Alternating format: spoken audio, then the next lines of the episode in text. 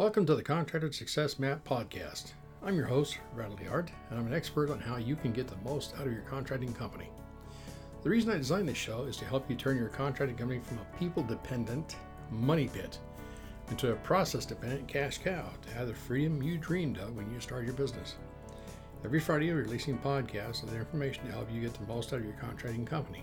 Be sure to join us at www.contractorsuccessmap.com and subscribe to receive our latest articles and special offers. And the best part, it's all free, just for you. We have a special treat for you here because this is uh, part one of a two part podcast interview with Kelly Paxton. She is a certified fraud examiner, fraud investigator, social media intelligence analyst, and she's going to reveal some very interesting information as far as um, embezzlement and fraud and things you can watch out for in your construction company. Like I said, this is part one of two. Next part will be next week. Hello, everyone. My name is Bradley Hart. I'm your host here at the Contractor Success Map podcast. And today we're honored to have Kelly Paxton as our guest here on the podcast. Hello, Kelly. Good morning. Kelly, thank you for joining us. Let me just tell you a little bit about Kelly. Uh, Kelly has more than 13 years of law enforcement experience. She's a certified fraud examiner, private investigator, and social media intelligence analyst. Uh, Ms. Paxton started her career in law enforcement as a special agent for the U.S. Customs Office of Investigations in 1993.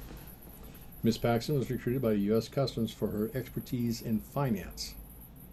She worked white collar fraud, money laundering, and narcotics cases. She also is responsible for the district's undercover operations and financial reporting of these operations. Kelly worked as a contract investigator doing over 1,000 security background investigations with the Office of Personnel Management and Department of Homeland Security. Kelly has worked in the public and private sector. Her most recent position was an investigator at Nike. Her investigations include embezzlement, conflict of interest, intellectual property, open source intelligence, and fraud. Kelly is also the proud owner of www.pinkcollarcrime.com. A passion of hers about women embezzlers in the workplace. She regularly tweets at PDXCFE and has www.kellypaxton.com. Kelly, welcome to the show. Thank you so much for having me. Oh. I am so excited to uh, talk with you today about embezzlement. Oh, this is great. Kelly, can you tell? I, I kind of read your bio, but can you tell us in your own words a little about your background and, and how you came to be where you are now? Sure. It um, it never. I would have never chosen this career path intentionally, but things just happened. And I would say right off the bat, things have happened because I've picked up the phone or sent an email. So originally, when I became a custom special agent, I had been working at a brokerage firm and they called us about um, one of our clients. Turned out he had committed wire fraud. So about two years later, I called the special agent and said, Hey, I'm interested. And next thing you know, I became a special agent. And um, it was fantastic. I can't believe I got paid to do what I got to do. I had so much fun. And um, but I was when I was a special agent, I was arresting bad guys, like guys that you know you would cross the street, or um, I mean, I did arrest a few females, but different types of cases. And um, but then I went to work for the local sheriff's office, and I was their fraud analyst, and I would schedule out embezzlement cases. And one day I just realized that all of my suspects, with the exception of one man, were women. And these were nice women. They were, you know, they had children in school. They were, you know, they worked for the dental office. They weren't scary. They were people that, you know, you would see in your neighborhood, at your kid's school. Um, definitely not scary. And you, they live amongst us. And that's what I say about pink collar crime is it's relatable. Everyone knows someone who has been a victim of pink collar crime. Think about a kid's soccer team, um, a local water district, a government agency, a nonprofit. They're relatable. People don't really relate to Bernie Madoff. Right. True. And at the end, yeah, and kind of, and you know, and this isn't this isn't my opinion at all, but a lot of people really don't feel sorry for Bernie Madoff's victims, but they do feel sorry for the dentist, the soccer club, the government agency that gets ripped off by nice women. We arrested um, one woman who stole from her kid's private school, and it was the, det- the detectives one of her roughest days ever arresting someone. It was heartbreaking, and and so I started googling women embezzlers, and mm-hmm. all of a sudden I come up with or I find this pink collar crime, and it just kind of took off, and so I've been speaking on it since 2009, and I'm just getting the word out, and um, it happens. And it's devastating to not only the victims and their families, but also to the perpetrators and their families. These are moms, sisters, wives, grandmas, and we don't really think of women like this. No, that's true. Uh, generally, we don't. We have we have an image of, of a guy doing this most of the time. The thing is, is the women are in the position where there is the money, and there are differences between male and female embezzlers.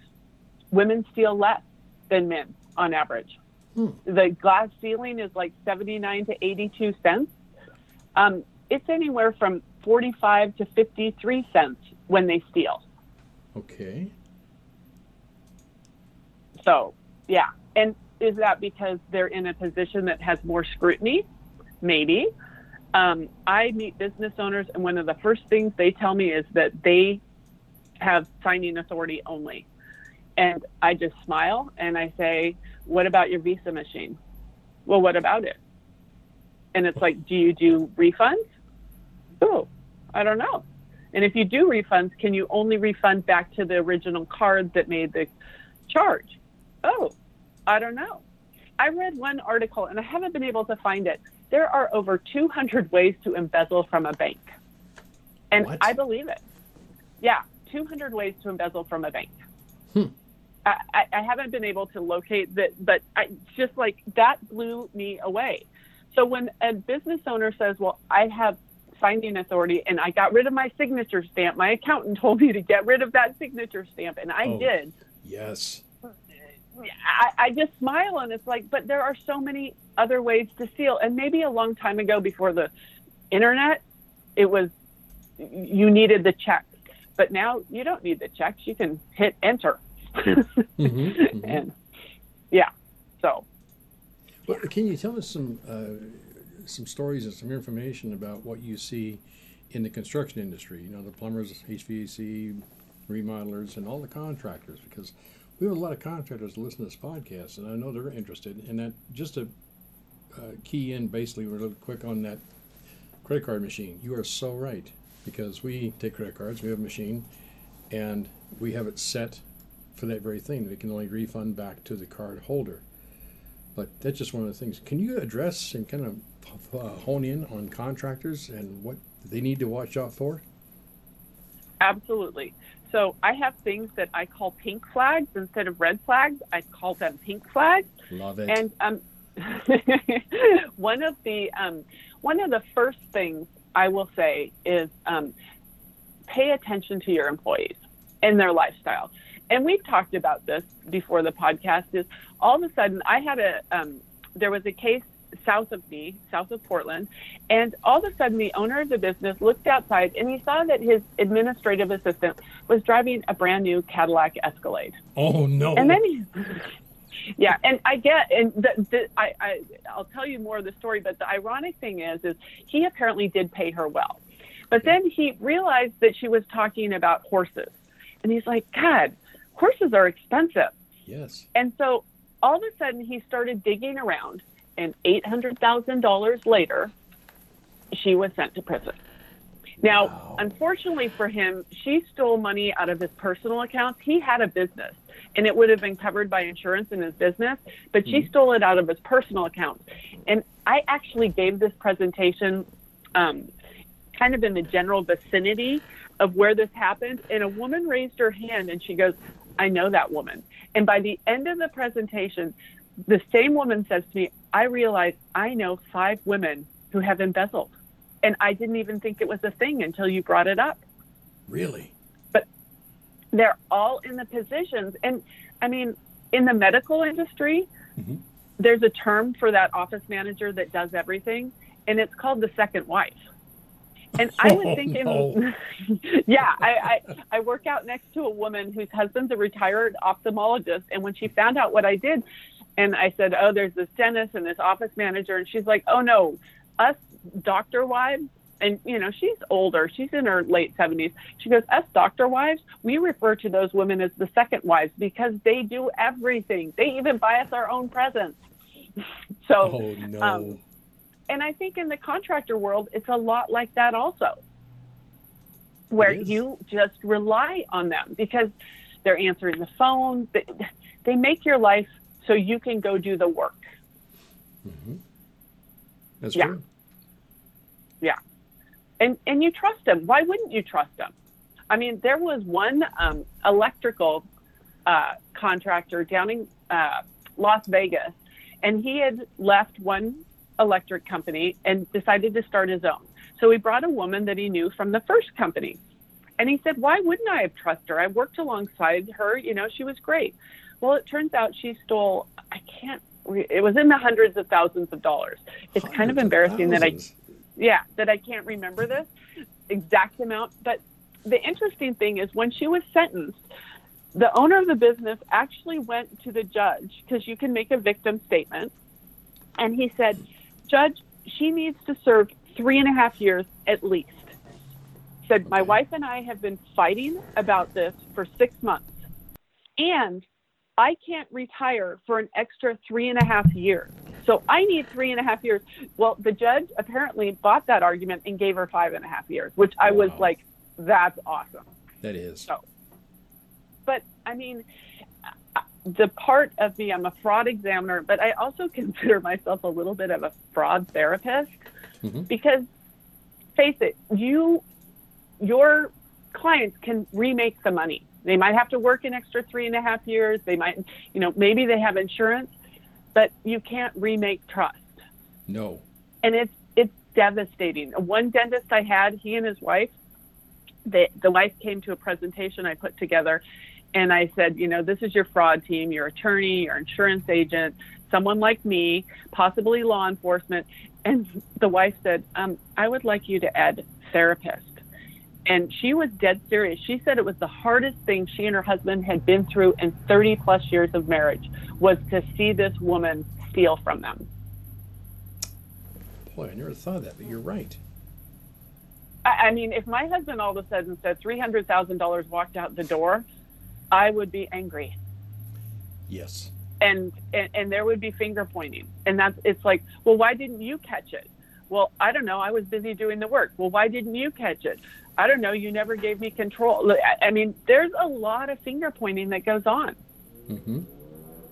and I just had two um, two men who owned an electric company, and one was supposed to be watch. They were brothers, and one was supposed to. Yeah, I know. One was supposed to be watching the money, and the other one did the other side of the business. Well, the one wasn't watching the money, and so here is their legacy: is the two of them, two of them, you know, pointing fingers. One guy, the one who didn't do the money, is like, "How'd you not see this?" And the other guy is like, well, I had too much to do. So you have these nice brothers, and all they're doing is just sniping at each other, like, you should have caught it. No, you should have caught it. And that's no way to be in a business. No, no, it's not. But it does happen. You're right. Yep. And that's that's the hardest part of my job is to see the the devastation that's on the victims. Because okay, between you and me and my family, the joke is I trust no one. Um, but that's my background, and I do trust people. As a matter of fact, I trust them probably more than maybe I should. But Mhm. everyone thinks I don't trust them. So, um, you know, trust is not an internal control. It, it No. it's just not. And No. and I you you introduced me and you talked about the background investigations I've done. I've done tons of background investigations, and I still do them once in a while, but mine are very expensive because Mhm. what happens is I can do a background on a potential employee, and Mhm. everything looks great. But you know what? Six months, two years, five years down the road, something changes in that person's life. And all of a sudden they cross the line. So we have the fraud triangle, which is opportunity, pressure, and rationalization. The only thing you can control for is opportunity. You you could pay your administrative assistant, your office manager a million dollars a year. But if they have a raging gambling habit, if they have sick parents, a sick child, a child that's maybe, you know, having trouble with the law, a spouse that leaves them or gets, you know, laid off, you can't control pressure and rationalization. So you have to remove opportunity. Interesting. Yeah. That I is have I have I have dentists who uh, right off the bat they're like, I pay my you know staff ten percent more than the average because most dentists know what kind of the average salary is, Mhm. and um, I'm like, you know what? That's awesome. That is you're very generous, but Sally needs a hundred thousand dollars a year because she's got a lifestyle that costs a hundred thousand dollars a year because her husband no longer works or you know her kid is playing elite soccer or you know whatever Eh, so that's you take a look at your employees and when they show up with a cadillac escalade and you know you're paying them forty or fifty thousand dollars a year and they're taking really nice trips that's a problem Oh yes, you are so right. We have seen So- that more than once. Mm-hmm. Absolutely. I mean, it, when uh, again, not I should. I've done this for dentists, but um, Sure. I had one dentist, and he he finds out he's being embezzled, and you know it's it's stressful, and so he tries to break the stress as we're sitting across the table from him, and he said, you know, when she had a newer or a a newer model of a BMW like mine, I should have maybe questioned it, and I just said, "You think?" But it, but then he said she told me her husband had a really good job, and now this is I live in Portland, and he mm-hmm. was in Beaverton, and she lived across the river in Vancouver, which is the worst commute in Portland. And I'm like, think about it. She's driving over an hour each way a day for eighteen dollars an hour her Uh-oh. husband doesn't have that great of a job. She had been kicked out from Vancouver, and so she's like, "Well, I can get a job on the other side of the river." And it's like, what when things don't make sense, question them. Oh no, Yeah. that's good. That that's a Yeah. great phrase. And things don't make sense, question them. Yes, that's true. Yeah, yeah. So, um, yeah, that's another. The other pink flag when they don't take vacations, and you've probably seen this. hmm again, I, I had a dentist, but we had to find out when the office manager was in the office compared to when the dentist was in the office. In six and a half years, she took one and a half days of vacation. That was it. Her wow. husband had cancer. yeah, her husband had cancer. She was in a car accident. She came in in a full neck brace. And the dentist, sweetheart that she was, said, I knew she was dedicated. And I'm like, whoa, Nellie, not dedicated. She couldn't miss work. And so many cases get found out when they're on vacation, they're sick, they can't get to work because you get a bank statement that shows up that she's always grabbed or he's always grabbed. Mhm, You mhm. get um, you get a phone call from a client stating, you know what, I made this cash payment and it's not showing. So this woman couldn't miss work. She fired three receptionists saying that they weren't good. Uh-oh. They were good. They got to the phone before her and she couldn't have that happen. Uh-oh. So, yeah, so not taking a vacation. This is a fantastic story. There's this woman in the 1950s. Her name is Bernice Geiger. She stole $2.1 million from her dad's bank. What? Like, and that's, yeah, that's the equivalent of $17 million in today's money. She gets arrested, and w- this was before Excel and QuickBooks, and she had a detailed journal. And when she got arrested, she was like, "Thank goodness, I am exhausted." What? She couldn't take vac. She was exhausted because she couldn't take vacation. So she goes to prison for five years. She comes out, and her parents actually let her move in. Um, note to my kids: if that happens to you, I don't know if I'll let you move in. So no. um, Agreed. but and so the rumor is the urban rumor is and i heard this on freakonomics and i haven't been able to validate it but i think it's true is that she went and consulted for a um, government regulatory agency and what did she look for people who hadn't taken vacation and she would investigate them so the fdic has a bankers you know mandatory vacation rule and i think it's from little miss bernice geiger I'll be darned. yeah. So make them take vacations and not a day at a time. Like I, I tweet at nighttime or they go out the next day. But Sure. um, I was just reading um, a story about a case that happened and the office manager never took more than a couple days off at a time. But then something happened and she wasn't able to make it into the office.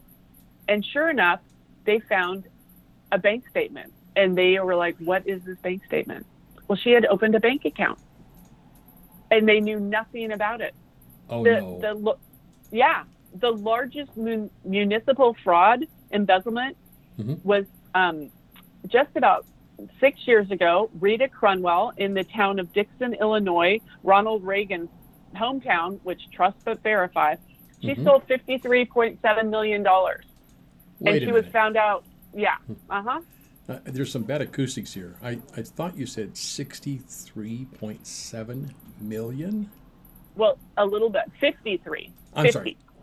Yeah, 53.7 million? Yep. And she was found on out on vacation. Well, she had a she had an extra bank account, and uh, she actually did take vacations, but um, yeah, she started working for the city when she was you know still in high school, and she just everyone loved Rita. She had a very extensive horse habit. She was one of had I, I can't remember how many world championships for quarter horses. Everyone in town thought that the horses made money. Well, I think anyone who has horses know that horses don't make money; they cost money. That's what I've heard. Yeah, and so there were there were rumors about um, her lifestyle, and one was that her parents were early investors in Campbell Soup. hmm Another rumor was that she had a boyfriend who died and left her a bunch of money. Not true. And then another rumor was that her parents had invested in the cable industry in the greater Chicago area, and that's where she got her money. None of it was true. She was stealing from the city. Wow. Yeah, she's in prison for almost 20 years. So amazing story. There's an amazing um, documentary out from a friend of mine, Kelly Richmond Pope, called All the Queen's Horses. Highly recommend it. And hmm I use a lot of hashtags in my sort of social media, Mhm. and one of them is "It's not rocket science." So I had a woman who stole a quarter of a million dollars from a group of um, physicians, surgeons, Okay. and the first time she stole, it was in between. Um, they were changing bookkeeping systems, Okay. and she got a check that wasn't. The billing didn't show up on either, and so she took it. And that was the start. Hmm. And then for the next however many checks, she wrote them out to her name. She coded them in the system differently, but every check had her name on it. I actually had her come to a presentation I did of mine.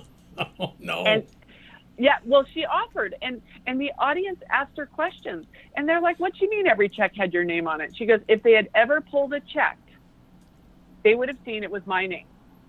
And every Friday, the head surgeon would meet with the CPA, and they'd go over the finances. But it was just a download. It was they never once validated a payment oh. she actually yeah she actually quit and she was gone about six months and then she gets a phone call but like they didn't even know until she was gone and ev- every week she wrote a check to herself and she'd code it for, you know, like office supplies or printing or they never once checked the checks.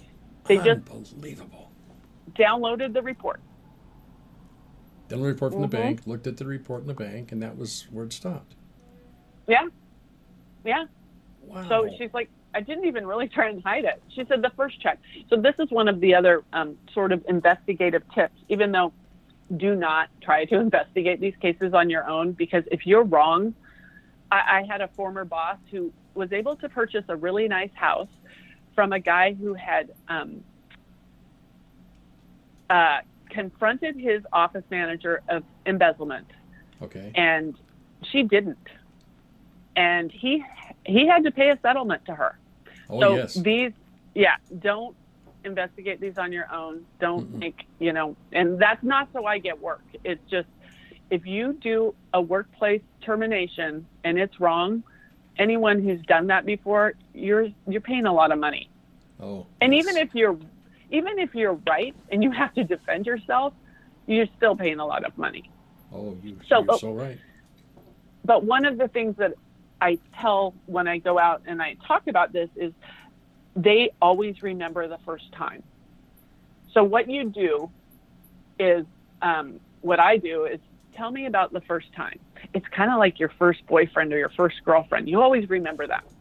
Oh, okay. The first- yeah, I know. It, so it's like tell me about the first time. And the woman who stole the quarter of a million dollars, she lives locally by me, and I was able to meet with her in person. And when I said, "Tell me about the first time," she was like, "It was eight thousand dollars. It was Friday. I went to the bank. I got a. Sh-. I mean, it was ten minutes about that episode. Whereas, like, tell me about six months later. She's like, "I don't know. I stole." It's wow. they're crossing the line and that is just you know so ingrained in their brain. So when i go out and i teach other fraud examiners or auditors it's like don't say tell me about september of you know 2016 it's like let's talk about the first time that you did Hmm. this. Describe it. And they'll describe it. Because it's a big I, I mean if you there's a woman who stole $10 million from an Acura dealership back east. And um, I emailed her and I wrote to her and I asked her, and she had, she wrote back to me. She said, I had never so much as had a parking ticket. And she got sick and then she got put on some medication. And then she said, she, I just started thieving. Um, but like, according to the Association of Certified Fraud Examiners, they do a report to the nation.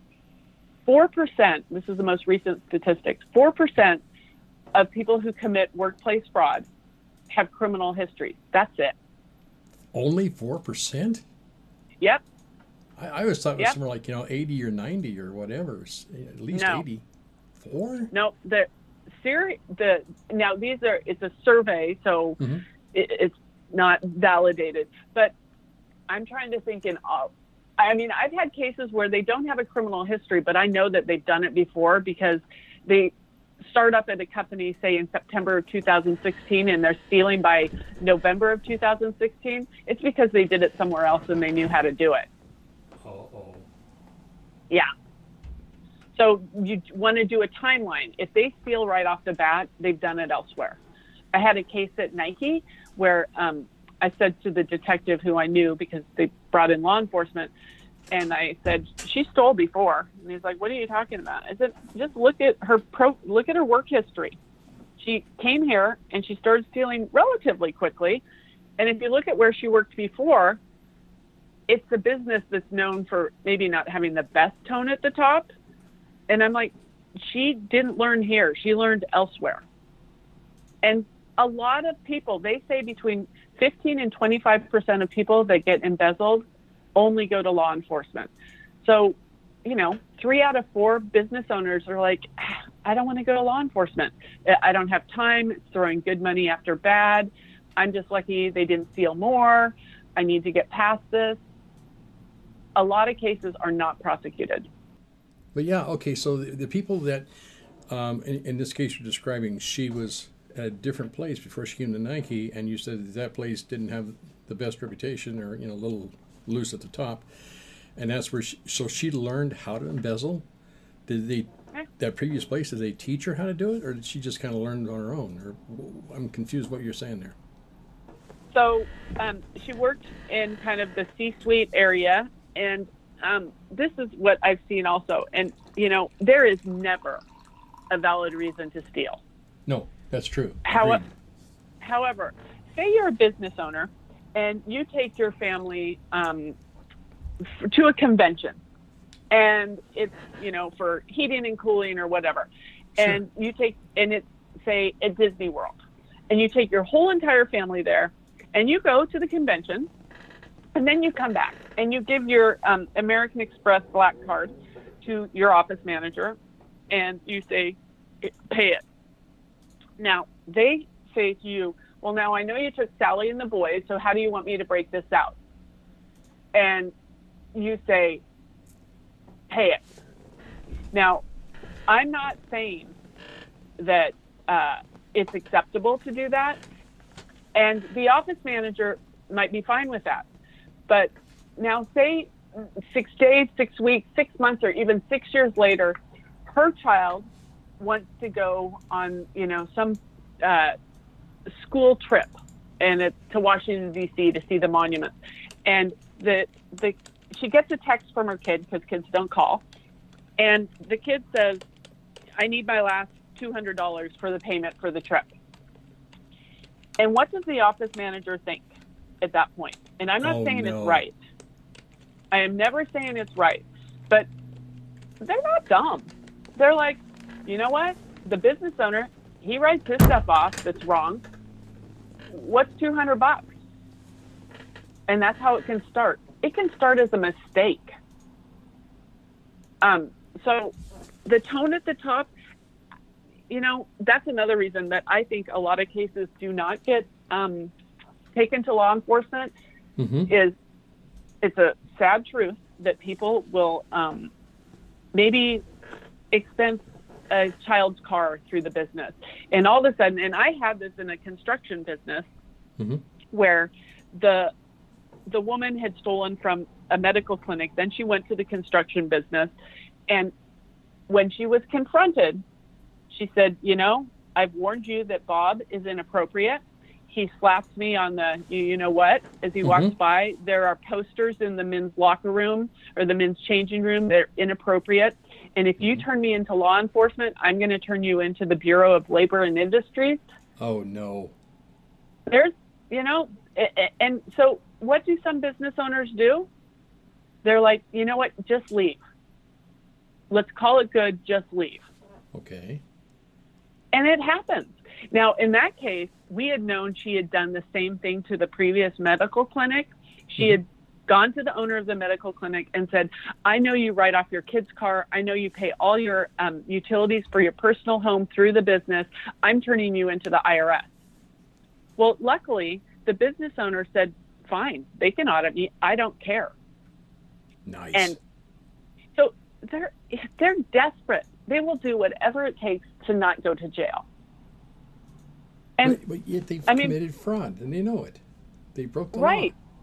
But they're turning it around and saying, I'm going to turn you into the IRS. I'm going to turn you into, you know, EEOC. And a lot of business owners, I hate to say it, they're like, they're scared because they do maybe are a little, you know, in the gray area of expenses. So are they going to go to law enforcement and say, oh, here's all my books? I mean, I say that um, an audit is an awful thing to go through Yes, But- it is. It's a sampling. Now, if you go to law enforcement and you say that your office manager stole $300,000, they want every check for $300,000. They can't sample. So you have to give them everything. Now, an audit is bad, but the thought of turning over your books to a cop, Mhm. a lot of people are a little scared of that. Now, the cops aren't paying attention to depreciation and mileage, and they're not. But we all have our little deep, dark secrets. Sure. That and- makes sense. It scares people. Like it, it truly scares people. Like, what do you mean I have to give you all my, you know, records? Mm, Yeah, no, that just- makes sense. It's the fear of the unknown. Right, right. So, yeah, it is definitely, um, and I think that's what stops a lot of businesses from going to law enforcement. I always want businesses to go to law enforcement, but I completely understand because, you know, it, it it's also doing an embezzlement case. It's not like CSI. It doesn't last an hour. It is months and months and sometimes years. And at some point, you have to kind of get back to doing your work. Right. Well, Kelly, could, could you kind of give our listeners, you know, is there like a threshold? So obviously, if somebody embezzles, you know, ten dollars to buy a burger, that's probably not uh, material enough to worry about. But is there a threshold if they embezzle this amount of money? It's time to to turn it into the the authorities. And stay tuned for upcoming episodes on how to turn your contracting company into a process-dependent cash cow. Bye for now. Thanks for tuning in. You're listening to the Contractor Success Map. If you enjoyed the show, please leave a five star rating and review here on iTunes. And make sure to head over to www.contractorsuccessmap.com to subscribe to receive the latest articles and special offers. If you'd like to discuss your business strategy, simply click on the button labeled Strategy Session. And the best part, it's all free, just for you.